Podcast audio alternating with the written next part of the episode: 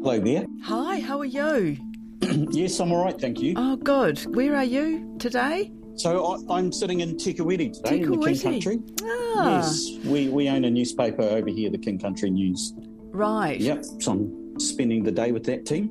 Meet Aaron Beust, Chief Executive of Beacon Media Group in Whakatane. We have three newspapers, the Opotiki News, the Whakatane Beacon and the King Country News. We also have a little sheep fed commercial printing business in Whakatane, which is called Man Print and Design. And we have a newspaper printing business, which is called Beacon Print Limited, and that's also in Whakatane. And that's an interesting one, and I guess the one that perhaps primarily uh, might see me as a person worth talking to. Uh, Beacon Print has a newspaper press. We actually recently reinvested in our press, so we've put uh, probably the most modern newspaper press in New Zealand in Whakatane at the moment. And that produces between 40 and 50 different publications, mainly community newspapers circulated throughout the North Island, but also a few that actually go into the South Island as well. So, a big investment in its printing press, a sign the firm is confident of its future.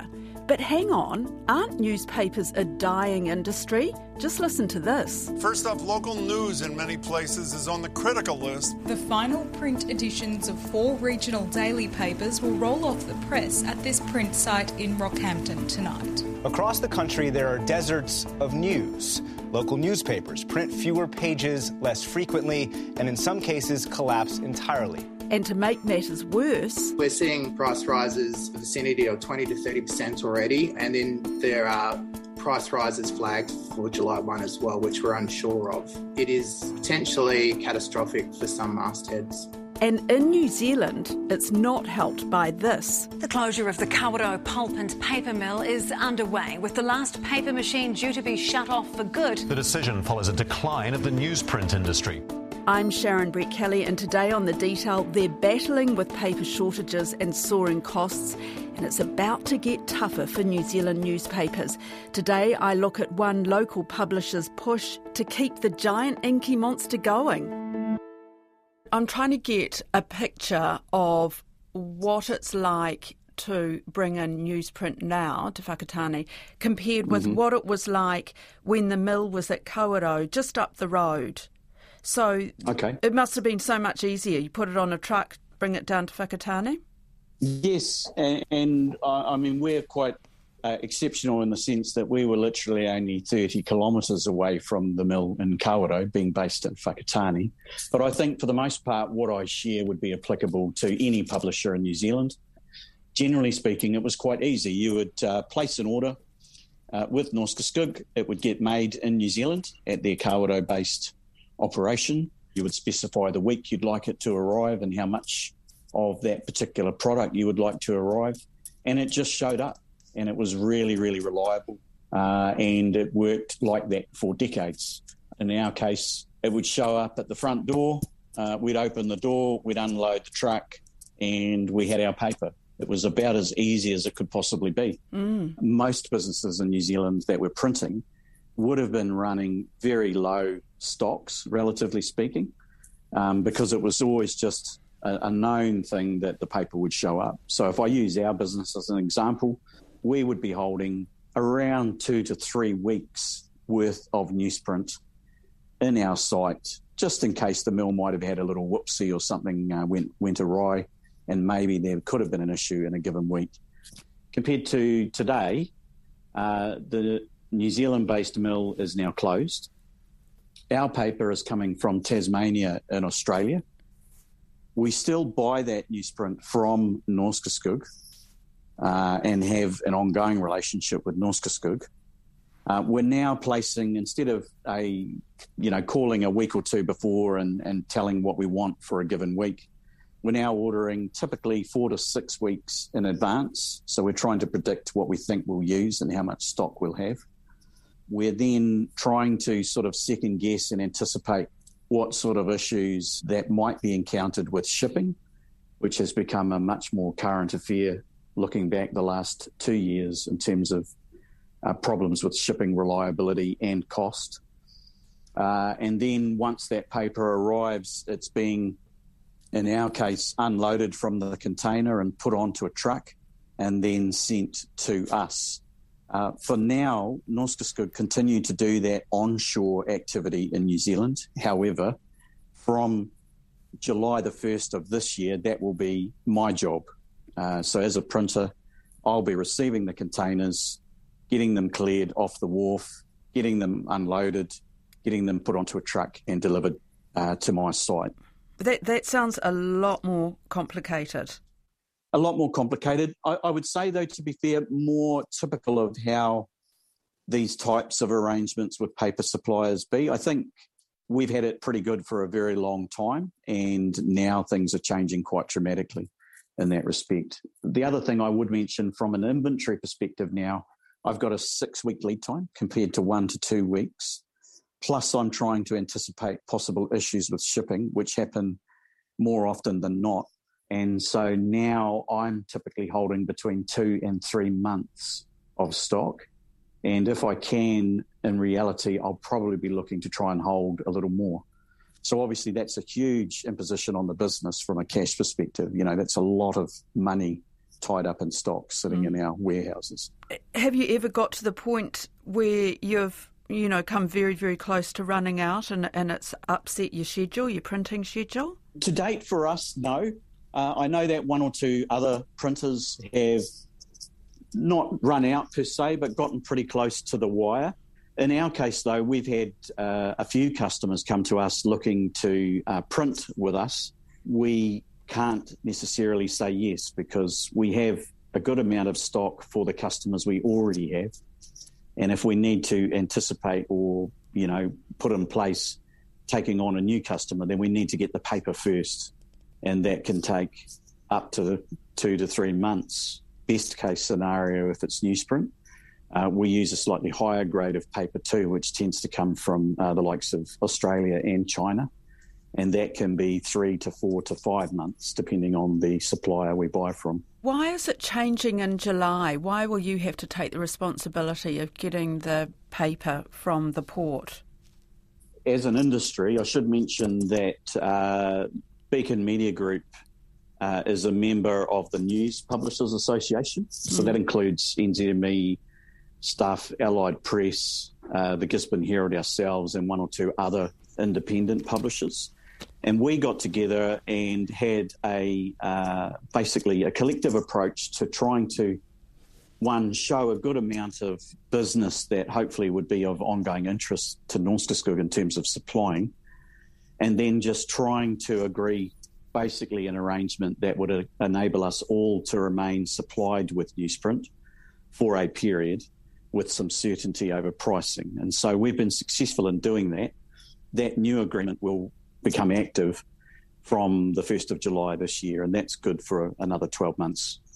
To be fair, Norske Skog, you know, they now don't have an active operating entity in New Zealand, and so that also, I think, represented a logical time to move to what would typically be a more traditional arrangement for supplying paper, which is get it to the port, then it's the customer's job to to take it on and look after it from there.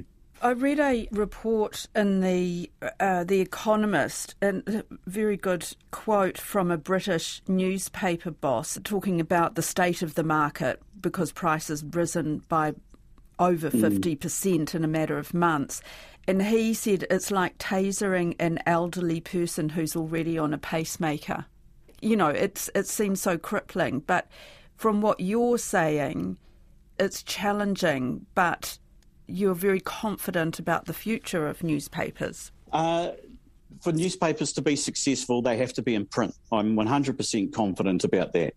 It remains the single best experience when it comes to consuming news content because it's this active form of consumption, you know. Mm. You don't just automatically go to the top right hand corner and click the X to close something you have made a choice to pick up this tangible thing, to hold it in your hands and to consume it through your eyes and your mind. And that's the brilliant thing about newspapers and why newspapers work and why I'm 100% confident about the, uh, the need for them to remain in print. As I've said to you, if I take our business. You know, greater than 90% of our revenue is derived from the printed product. And I suspect one or two of the bigger examples in New Zealand would probably be not quite as reliant. You know, it would be probably greater than 60 to 70% of their revenue still coming from that printed product.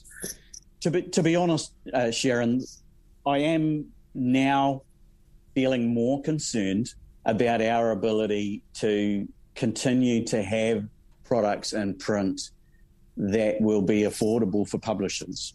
And the reason I say that, one, we've had a very stable, settled period of pricing for a lot of years. Uh, and we're now in a situation uh, supply has constrained around the world.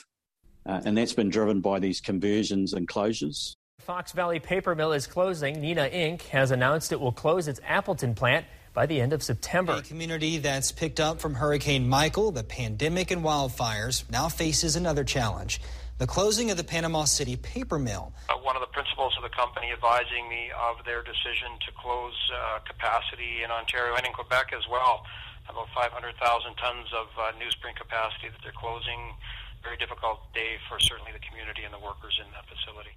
Conversions, to give you an example, a lot of suppliers now are choosing to spend two to three hundred million dollars US to convert their newsprint machines to now make packaging that's good for the likes of Amazon to uh, to send things around the world wrapped in. And there's more money in it for them, and so they do that. But as they do, they take away supply. On top of that, you've got these energy issues going on in Europe and other parts of the world as well. And just generally, everything is getting more expensive. I think it's not beyond the realms of possibility that my current pricing, remember, I haven't quite started that new arrangement, could be close to double what I'm currently paying by, say, July, August next year. And I don't think that's an exaggeration. And that causes me to be more concerned than I might have been even a few months ago before it really just got as dramatic as it is right now. Are you saying that when this new arrangement comes into place in July, where mm-hmm. you will be responsible for getting the newsprint from the port to um, the plant, your plant. Yes. You think the price is going to double in a year? So, what will happen in July is I will pay more than I'm currently paying. That's July of this year. And I'm also going to be incurring costs that I've not previously incurred to get product from the wharf to my print site. Wow. So, price goes up July 1 this year and we are yet to agree what we would be paying and what supply we could reasonably expect beyond July next year. Now, as an industry, we're already looking at not so much alternatives, but other sources of supply to complement that which we're getting from Norske Um, and we already know that those are already quite a bit more expensive than what we would likely be paying from July of this year. It just gets me I guess, like I say, particularly concerned about, you know, the middle of next year and what we may potentially be looking at as we head into the second half of that year from a pricing perspective. Can you give me any figures or is it commercially sensitive? Yeah, no, I'd rather not. Mm. But as I say, I, am not meaning to, to scaremonger or, or amp this up. I think it's entirely likely, based on what we're seeing right now, that we could be paying effectively twice what we are right now for paper. Correct. Besides that, have prices been rising anyway over the last two years because of COVID? They have, yes, they have, generally speaking. I've been fortunate in that I've been in a contractual arrangement. Um, and so, whilst prices generally have been going up on just about everything, including newsprint globally, um, I've had a, a, relatively stable period. Would other publishing firms in New Zealand be facing the same big cost rise? Yes, I, I think this is a universal thing, and probably the most obvious example of it, although it wasn't newsprint related, the, I think the fundamentals are the same. You might be aware that uh, Ovato in New Zealand recently announced the closure of all but their sheet-fed printing operations in New Zealand citing paper shortages as the reason for the shock decision.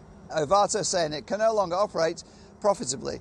uh, given the state of uh, its paper. Some hundred staff have lost their jobs. Ruth Cobb, CEO of Print NZ, described the move as devastating and a sad day for the New Zealand print industry.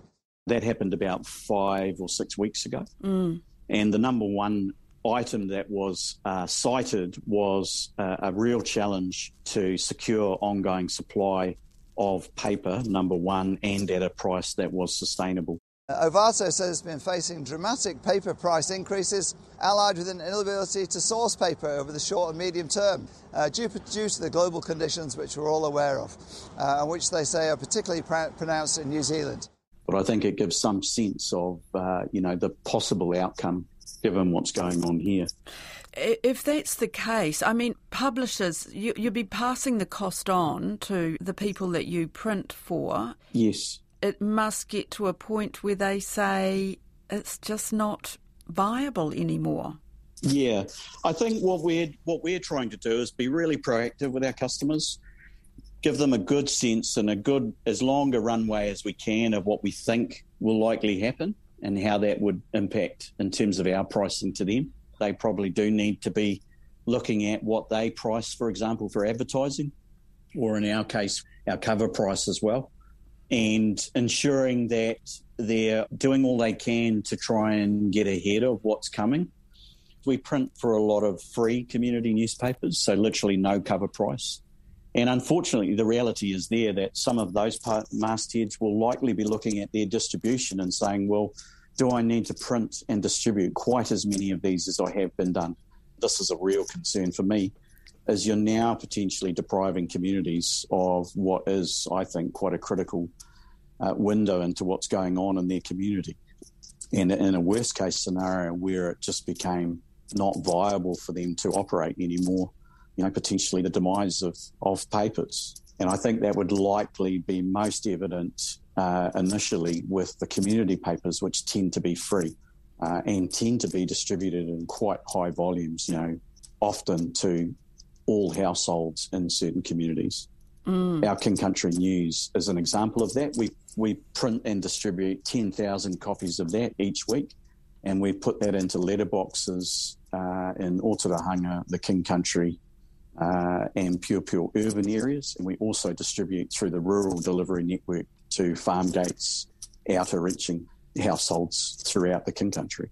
And so, will you be looking at whether you cut back on the printing of um, the It's paper? not something we're actively considering at this stage, but it's you know it's something that we'll have to be mindful of as these prices start to bite, and depending on I guess what sort of response or, or reaction we might get as we increase, for example, our advertising rates uh, and those sorts of things. Mm. The intention is let's try and do what we can, um, be proactive, communicate with our community, communicate with our advertisers who support us, uh, and see if we can't try and uh, navigate through this. If nothing else, just try and put off as long as possible having to contemplate that sort of decision around, you know, do we circulate less?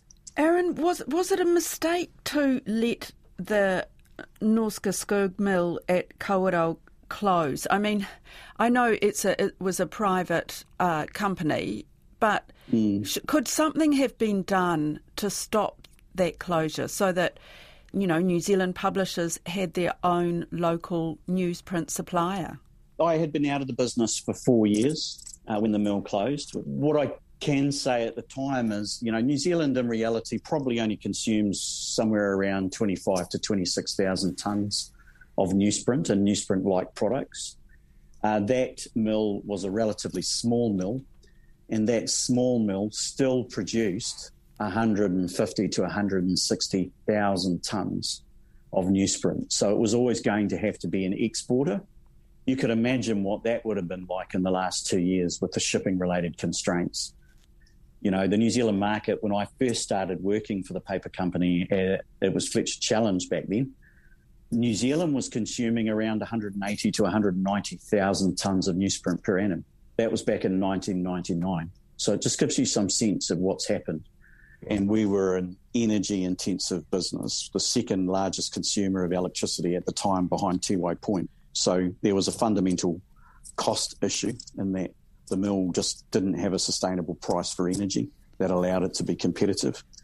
You know, I get asked all the time, could it be run again? I think one, the, the strategic issues around energy pricing haven't gone away. So, you know, too late.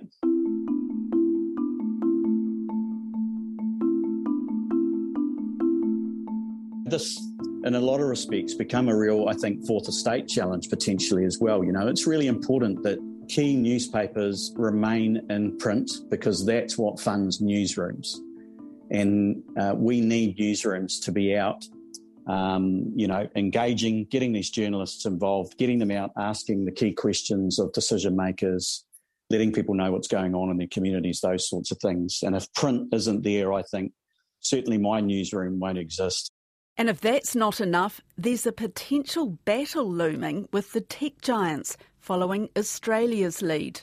The Australian situation is an interesting one whereby uh, a number of publishers uh, have agreed basically terms that sees uh, the likes of Google and Facebook, who have been profiting off the use of editorial content produced by those newsrooms uh, and not paying for it. Mm. And so, just this week, as part of the News um, Publishers Association, has confirmed that they've appointed a couple of people who were very heavily involved in that activity in Australia, who will be assisting with those discussions with Google and Facebook here. And I think those are really important. And the reason I reference those is because that's helped a number of publishers in Australia uh, remain in print when they have been faced with upwards of 60 to 80% increases in the cost of their newsprint from the local supplier, North Norske over there. You know, all of these things are connected. And so I think it's only fair uh, that those that provide the content are recognised in some way. We still accept, though, that we'll still have a battle on our hands in terms of the advertising dollar that they continue to attract.